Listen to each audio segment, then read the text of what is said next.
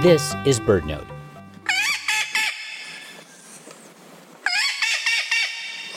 Tanya Martinez is the project leader for the Puerto Rican Parrot Recovery Program.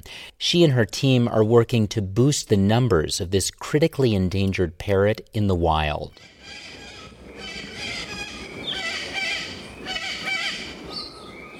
In 2017, Hurricane Maria tore through the island, causing widespread destruction for both people and birds.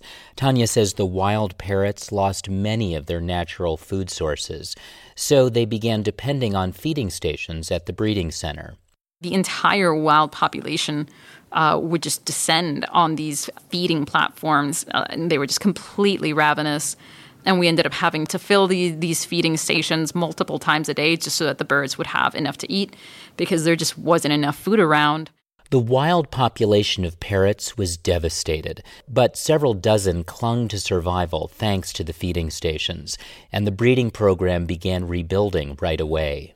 Immediately after the hurricane, all of our focus was really just about stabilizing operations, uh, fixing the infrastructure, rebuilding cages, making this uh, these captive breeding facilities functional.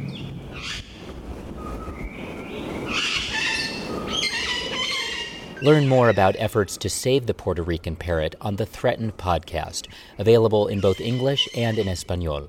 Listen in your podcast app or at birdnote.org. I'm Ari Daniel.